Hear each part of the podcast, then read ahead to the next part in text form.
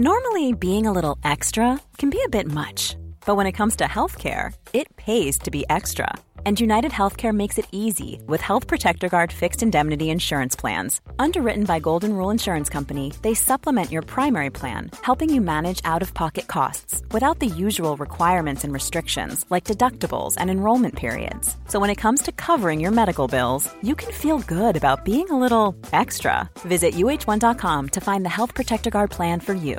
This is Paige, the co-host of Giggly Squad, and I want to tell you about a company that I've been loving, Olive and June. Olive and June gives you everything that you need for a salon quality manicure in one box. And if you break it down, it really comes out to $2 a manicure, which is absolutely insane. It's also so easy to get salon worthy nails at home with Olive and June. The difference between how your nails used to look when you did them yourself and now with the Manny system is a complete game changer. The best thing about Olive and June too is it's a quick dry, dries in about one minute, lasts for five days, and full coverage in up to one to two coats. Visit oliveandjune.com slash perfect Mani 20 for 20% off your first system. That's oliveandjune.com slash perfect Mani 20 for 20% off your first system.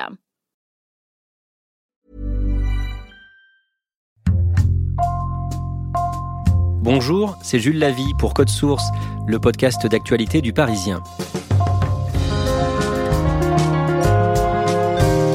Au mois de juin, dans les Ardennes, les enquêteurs ont fouillé plusieurs jours un pavillon et un château. Ils recherchaient le corps d'Estelle Mouzin, 9 ans, disparue à Guermantes, en Seine-et-Marne, en 2003. Le suspect, l'un des pires tueurs en série en France, Michel Fourniret, mis en examen dans cette affaire en novembre 2019. C'est l'une des plus grandes intrigues criminelles de ces 20 dernières années. C'est la toute première mise en examen dans ce dossier. Ici, l'affaire Estelle Mouzin était enfin élucidée? Cet épisode de Code Source est raconté par Vincent Gautrono.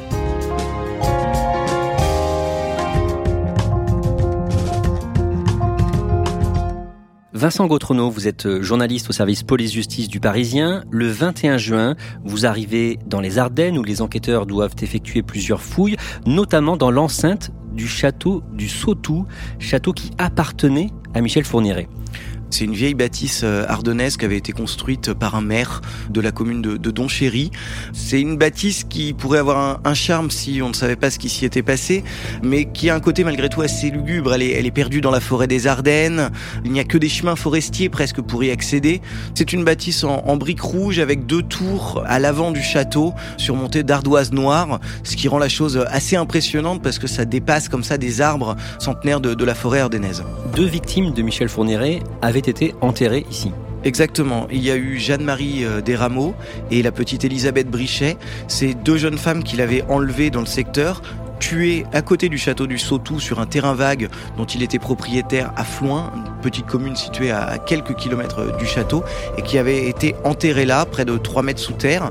Les corps de cette jeune fille et de cette fillette ne seront découverts qu'en 2004 dans le parc du château sur indication de Michel Fourniret qui a reconnu les meurtres. Et cette fois-ci, les enquêteurs recherchent le corps d'Estelle Mouzin, qui avait 9 ans quand elle a disparu à Guermantes, en Seine-et-Marne, le 9 janvier 2003.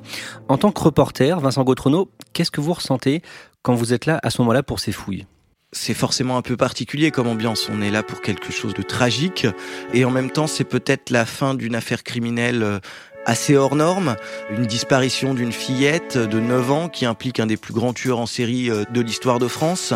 Il y a aussi un côté où on se dit pourquoi on n'est pas venu là plus tôt, parce que la piste Michel Fourniret, ça fait des années qu'elle est évoquée dans l'affaire Estelle Mouzin, même s'il n'a reconnu que récemment les meurtres. N'est évidemment pas à la place des avocats de la famille d'Estelle Mouzin ou d'Éric Mouzin, son père, mais on a, on, a en tête le combat du père d'Estelle Mouzin, des avocats de la famille Mouzin depuis 17 ans. On a évidemment envie que ces fouilles soient pour eux l'issue de cette affaire et qu'ils retrouvent enfin le corps d'Estelle Mouzin.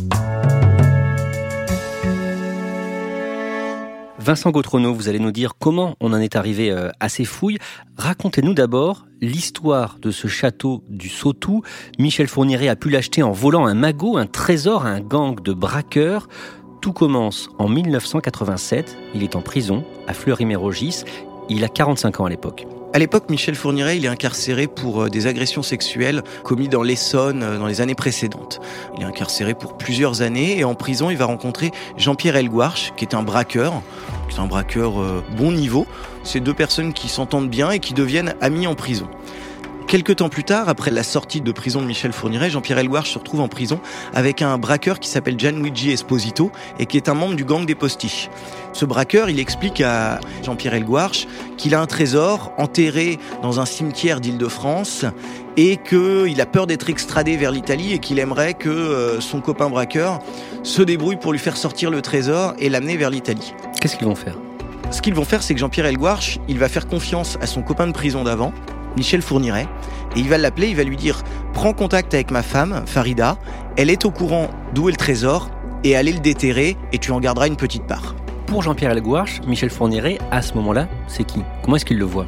C'est un camarade de prison, c'est quelqu'un à qui il a passé plusieurs années dans sa cellule. Ils ont sympathisé, il lui fait confiance. Il sait que Michel Fourniret ne roule pas sur l'or et ne sera évidemment pas contre obtenir une petite partie de ses lingots d'or et de ses pièces d'or qui sont enterrées et va très certainement aider sa femme. Et donc ce braqueur va demander à Michel Fourniret d'aller chercher le butin.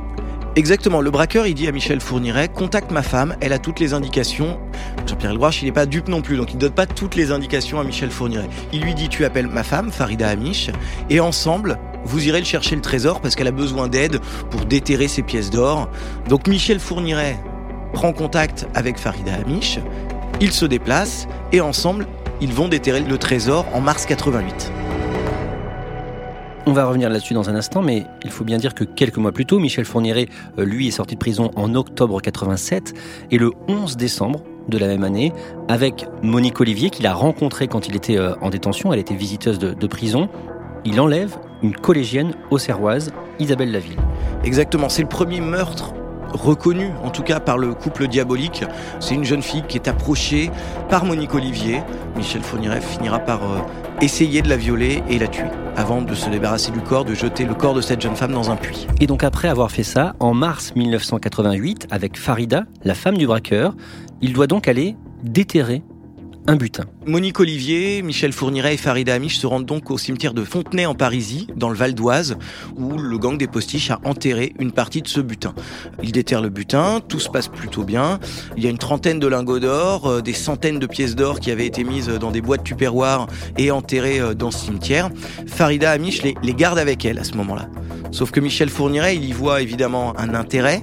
Et un mois plus tard, Michel Fourniret, il reprend contact avec Farida Amish et il lui explique, écoute, j'ai besoin de ton aide, je dois déterrer des armes en forêt de Rambouillet, est-ce que tu peux venir avec moi? Farida Amish accepte et à ce moment-là, Michel Fourniret va la tuer à coups de baïonnette avant de finir par l'étrangler et lui voler son trésor.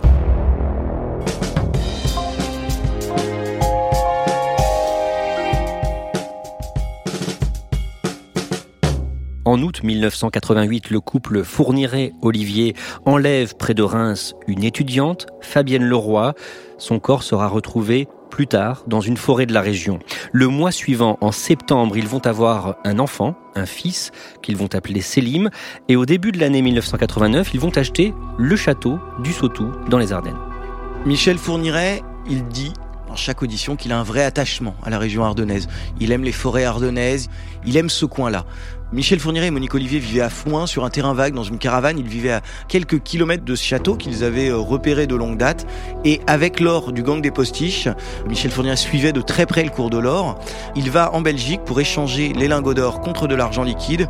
Et à l'aide d'un notaire euh, dont le rôle a parfois été un petit peu trouble, ils parviennent à acheter ce château cash. Mais Michel Fourniret et Monique Olivier ne vont profiter de leur château du Sautou que quelques années. Jean-Pierre Elguarche, il vient un jour menacer Michel Fourniret avec une arme.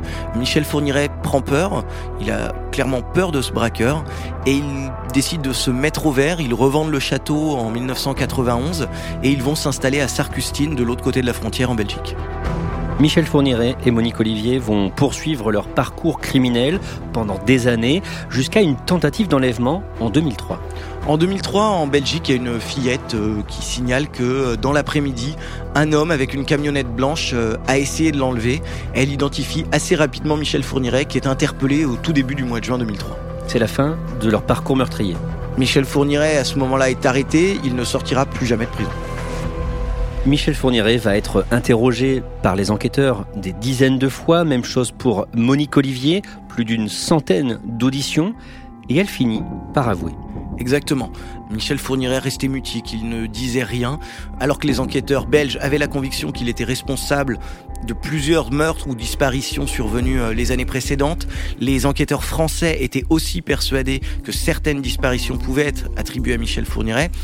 Le couple ne dit rien. Et au bout de 126 auditions, Monique Olivier craque et dit oui, on a tué plusieurs personnes. Monique Olivier explique que le couple enlevait des jeunes filles. Elle explique leur mode opératoire, que plusieurs fois elle a fait monter des jeunes filles dans la voiture grâce à son fils, Selim, et que derrière, Michel Fourniret les rejoignait et tuait les jeunes filles. Michel Fourniret, lui, il reconnaît les faits? Michel Fourniret, il n'a jamais vraiment reconnu directement les faits, à part quand Monique Olivier les avait reconnus. À partir du moment où Monique Olivier dit oui, nous avons tué des jeunes filles, Michel Fourniret dit oui, Monique Olivier dit la vérité, nous avons tué des jeunes filles, plusieurs. Et à ce moment-là, les enquêteurs font le rapprochement avec une autre affaire, une disparition, le 9 janvier 2003, celle d'Estelle Mouzin à Guermantes, en Seine-et-Marne. La disparition d'Estelle Mouzin, c'est le 9 janvier 2003, vers 18h. Euh, il neige ce jour-là sur la Seine-et-Marne. La petite fille rentre de l'école. Elle doit retourner chez sa maman qui habite à environ euh, un kilomètre de là. Les parents sont divorcés? Les parents sont divorcés, exactement. Et la petite fille disparaît. Vers 20h, les parents inquiets appellent la gendarmerie. Et c'est le début de l'affaire Estelle Mouzin. Et donc les enquêteurs ont face à eux Michel Fourniret, soupçonné de plusieurs enlèvements et meurtres. Ils se demandent s'il ne pourrait pas être responsable de cette disparition. Les enquêteurs de la PJ de Versailles, qui sont en charge de l'enquête sur la disparition d'Estelle Mouzin, ils sont approchés par les enquêteurs belges et les policiers de la PJ de Reims, qui travaillent eux aussi sur des meurtres qui seront finalement attribués à Michel Fourniret. Des rapprochements sont faits, une enquête est faite, la PJ de Versailles travaille, la piste Fourniret, mais assez vite, il y a beaucoup d'éléments qui fait que la PJ de Versailles n'y croit pas et estime que Michel Fourniret ne peut pas avoir tué Estelle Mouzin. Notamment parce qu'il a un alibi ce jour-là. Il a un alibi, c'est un fameux coup de téléphone. C'est un coup de téléphone qui a été passé depuis son domicile belge de Sarcustine à Jean-Christophe, un fils de Michel Fourniret qu'il a eu d'un précédent mariage pour lui souhaiter son anniversaire. L'autre élément qui fait que la PJ de Versailles ne croit pas beaucoup à la piste Fourniret, c'est Guermantes, c'est loin. Guermantes, c'est à plus de 200 km de Sarcustine en Belgique. Ce jour-là, il y a de la neige. Les enquêteurs imaginent mal Michel Fourniret avoir traversé la France pour aller enlever cette petite fille. Dans les années qui suivent, que va dire Michel Fourniret sur la disparition d'Estelle Mouzin Michel Fourniret, il a toujours dit ne pas être impliqué dans la disparition d'Estelle Mouzin. Et en même temps, le tueur a souvent eu des signaux contradictoires sur cette affaire. Il avait notamment, avant son procès de 2008, envoyé une lettre à la justice en disant je vous demande de me juger aussi pour les meurtres d'Estelle Mouzin, de Marie-Angèle Domès et de Johanna Paris. Sauf que personne n'y croit. À ce moment-là, les aveux de Michel Fourniret ne sont pas clairs, ce ne sont pas des aveux circonstanciés. On a l'impression qu'il construit un peu sa légende. De la même manière, il écrit une lettre au père d'Estelle Mouzin, Éric Mouzin, pour lui dire Je veux vous parler de père à père, je vous assure, je n'ai rien fait à votre fille. Donc, jusque-là, il est plutôt dans une position de nier les faits. Le couple Fourniret-Olivier est jugé au printemps 2008 par la cour d'assises des Ardennes à Charleville-Mézières. Michel Fourniret est reconnu coupable du meurtre aggravé de sept jeunes filles. Monique Olivier coupable de complicité dans plusieurs de ces meurtres. Lui est condamné à la prison à perpétuité incompressible et elle à la prison à vie avec une période de sûreté de 28 ans. Et en détention, Monique Olivier va faire une confidence à des co-détenus. Quelques années plus tard, Monique Olivier, euh, elle est incarcérée à vie, elle se confie à une co-détenue qui s'appelle Milika Petrovic, mais aussi à, d'autres femmes. Et elle dit, sans que ça soit dit précisément, sans que ça soit dit très clairement, Michel Fourniret, mon ancien mari, a tué Estelle Mouzin. Elle explique que un soir de janvier 2003, il est rentré tard, il avait de la boue sur ses vêtements et il a dit, elle, on la retrouvera pas. Vincent Gautrono, dans l'affaire Estelle Mouzin, une juge d'instruction va avoir un rôle très important, c'est Sabine Kéris, 55 ans. Qui est-elle en quelques mots? Sabine Kéris, c'est la doyenne des juges d'instruction de Paris. C'est une juge d'instruction euh, très expérimentée qui a eu beaucoup d'affaires euh, sensibles à gérer. Et euh, elle a récupéré les affaires Paris chez Domès quand elle est arrivée au tribunal de Paris. Et sans dire qu'elle a tissé des liens, on ne peut pas dire ça d'une juge d'instruction avec Michel Fourniret et Monique Olivier, mais en tout cas, elle a établi une certaine relation de confiance, une habitude de travailler avec eux, une habitude de les entendre. Monique Olivier a visiblement confiance en cette juge. Monique Olivier, c'est quelqu'un qui a vite peur quand elle est mise sous pression par des enquêteurs, par des magistrats. Elle aime pas ça. Et visiblement, avec Sabine Kéris, elle arrive à se confier. Le but de la juge Kéris, c'est bien sûr de faire parler Michel Fourniret et Monique Olivier. Comment est-ce qu'elle s'y prend justement pour avoir leur confiance? Elle refuse de parler, Sabine Kéris. Elle refuse de s'exprimer dans les médias sur ces affaires-là. Une juge d'instruction est soumise au secret. Donc c'est toujours ce qu'on entend, ce qui nous est rapporté. Mais ce qu'on sait, c'est qu'elle travaille énormément les dossiers. Elle s'est notamment intéressée à la littérature russe parce qu'elle sait que Michel Fourniret est intéressé par ça. Michel Fourniret lui dira plusieurs fois euh, en audition c'est valorisant de jouer contre un adversaire comme vous. Michel Fourniret, il a une très haute estime de lui-même et il estime qu'on doit travailler pour qu'il se confie. Et Sabine Kéris, elle travaille. Elle connaît très bien ses dossiers.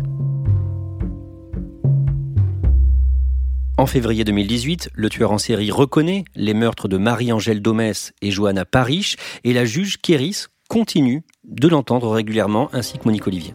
Effectivement, la juge, elle instruit ces dossiers de deux meurtres. Euh, le corps de Marie-Angèle Domès étant toujours manquant, c'est aussi une des, une des questions auxquelles elle tente de répondre. Qu'a-t-il fait du corps de Marie-Angèle Domès? Donc elle continue de voir régulièrement Michel Fournier, mais à cette époque-là, elle ne l'interroge pas sur Estelle Mouzin. Ils en discutent, mais elle n'a pas le droit de l'interroger car elle n'est pas saisie sur cette affaire. Monique Olivier explique alors qu'elle a des choses à dire sur l'affaire Estelle Mouzin, mais qu'elle ne souhaite les dire qu'à la juge Sabine Kéris. La juge qui va donc demander le dossier Estelle Mouzin. Le dossier, à ce moment-là, il est instruit à mots. La juge Kéris euh, explique qu'elle a déjà les dossiers de deux meurtres de Michel Fourniret. Donc ce serait plus simple pour les enquêtes qu'elle reprenne la main. Et elle reprend la main au cours de l'année 2019. Le 21 novembre 2019, Monique Olivier est entendue une nouvelle fois par la juge d'instruction Sabine Kéris dans son bureau au nouveau palais de justice de Paris, cette grande tour de verre dans le 17e arrondissement. Et là, Monique Olivier détruit l'alibi de Michel Fourniret. Monique Olivier va, va lui dire le fameux coup de fil du 9 janvier 2003 à 20h. C'est moi qui l'ai passé. Ce n'est pas Michel Fourniret qui a passé ce coup de fil à son fils. Michel Fourniret était absent. J'ai passé ce coup de téléphone. De fait, Michel Fourniret n'était pas à Sarcustine le soir de la disparition d'Estelle Mouzin. Il pouvait donc être à Guermantes. Quelques jours plus tard, le 27 novembre, Michel Fourniret est mis en examen pour enlèvement et séquestration suivi de mort dans l'affaire de la disparition d'Estelle Mouzin. C'est un moment important dans cette enquête? C'est un moment essentiel. 17 ans après, c'est la première fois qu'une personne est mise en examen dans l'affaire Estelle Mouzin. Michel Fourniret reste présumé innocent. Lors de ce premier interrogatoire, il dit ne pas avoir trop de souvenirs, euh, que Guermantes, ça lui dit quelque chose, euh, mais il n'est pas précis. Il ne dit rien de déterminant. La juge a d'autres éléments contre lui et le met en examen.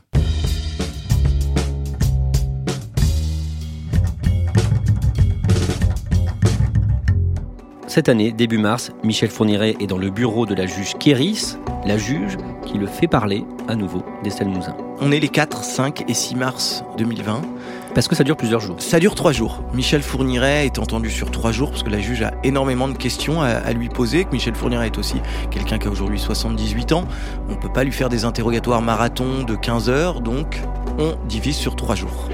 La première journée, la juge va surtout s'intéresser au parcours de Michel Fourniret et notamment ses séjours en Seine-et-Marne. On sent réellement qu'elle construit son audition pour l'amener à parler.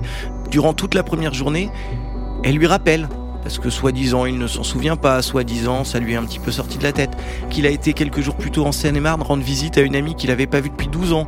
Elle lui rappelle aussi que 15 euh, jours avant la disparition d'Estelle Mouzin, juste avant les vacances scolaires, une fillette du même âge qu'Estelle a été abordée par un homme à bord d'une camionnette blanche qui a ensuite pris la fuite. Cette première journée, elle est vraiment construite par la juge pour mettre Michel Fourniret face à ses contradictions. Comment se passe le deuxième jour? Le deuxième jour, la juge est assez incisive, hein. on le voit sur certaines de ses questions, on sent qu'elle est un petit peu agacée, qu'elle a le sentiment que Michel Fourniret ne veut pas aider. Et donc elle le pousse dans ses retranchements. Et Michel Fourniret finit par dire Vous savez, on a fait une connerie, euh, il faut le reconnaître. Euh, c'est assez elliptique encore à ce moment-là. Et à un moment, la juge Kéris lui pose clairement la question Quel fait reconnaissez-vous? Et Michel Fourniret répond D'avoir pris sa vie. Il parle d'Estelle Mouzin, qui est l'objet de l'interrogatoire depuis le début de la journée. La juge veut des détails, veut comprendre comment ça s'est passé. Il dit ne pas avoir de souvenirs très précis. Il se rappelle avoir traversé euh, la ville, d'être tombé sur cette fillette. Peut-être la juge se demande même s'il ne l'a pas confondue avec une fillette qu'il avait repérée quelques semaines plus tôt. La fameuse euh, qui avait décrit euh, une tentative d'enlèvement ou en tout cas un, accostage par un homme euh, un peu suspect. Michel Fourniret n'est pas très précis. Il dit à la juge, je ne peux pas vous fournir les détails, ce que je peux vous fournir c'est le mode opératoire et il s'agit d'un accostage idoine, comme il dit. Un accostage idoine, à ses yeux, ça veut dire qu'il a abordé cette fillette sûrement pour lui demander un renseignement, une indication, et qu'il l'a fait monter à bord de sa camionnette.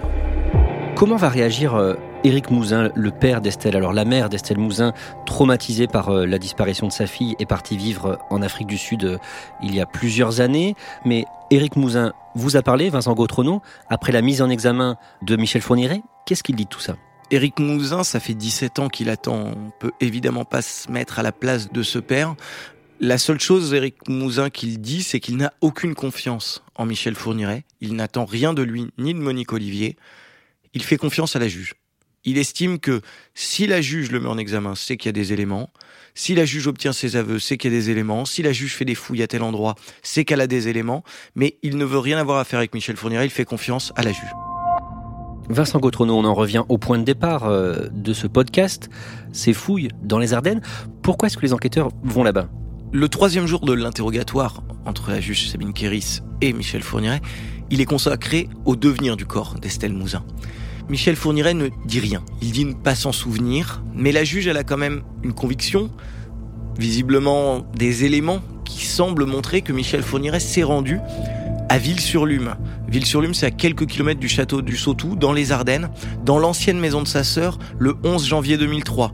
Forcément, la juge se demande si le corps d'Estelle Mouzin n'a pas été emmené là-bas ou au château du Sautou, même s'il n'appartient plus à Michel Fourniret, ça reste une zone boisée très difficile d'accès que lui connaît très bien et dans laquelle il peut se dissimuler et éventuellement enterrer un corps. C'est pour ça qu'elle décide d'aller faire ses fouilles dans les Ardennes. Concrètement, comment ces fouilles ont été effectuées?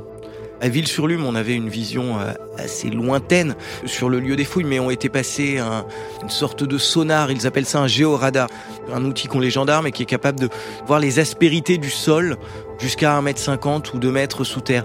Ils ont aussi utilisé un drone qui est capable de noter les différences de végétation, savoir si une végétation a repoussé plus tard que la végétation située à côté.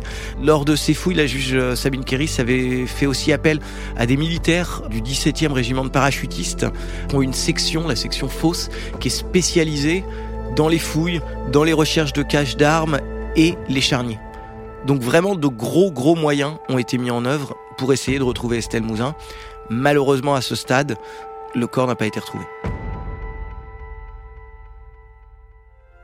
La suite désormais, c'est que la juge devrait décider d'emmener Michel Fourniret soit dans les Ardennes, soit à Guermantes, en espérant que malgré sa mémoire qui flanche, le tueur puisse et ait envie d'aider la justice à retrouver le corps d'Estelle Mouzin. C'est vrai qu'il a la mémoire qui flanche, comme vous dites?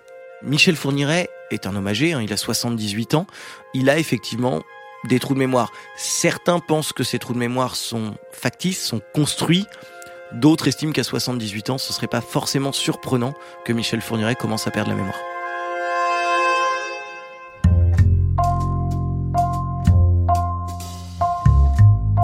Merci à Vincent Gautrono. Code Source est le podcast d'actualité du Parisien, disponible chaque soir du lundi au vendredi. Cet épisode a été produit par Benjamin Boucriche, Stéphane Genest et John Timsit. Réalisation Alexandre Ferreira. Si vous aimez Code Source, n'oubliez pas de vous abonner et de laisser un commentaire sur votre application de podcast préférée, comme Apple Podcast ou Podcast Addict. Et vous pouvez aussi nous écrire directement source at leparisien.fr.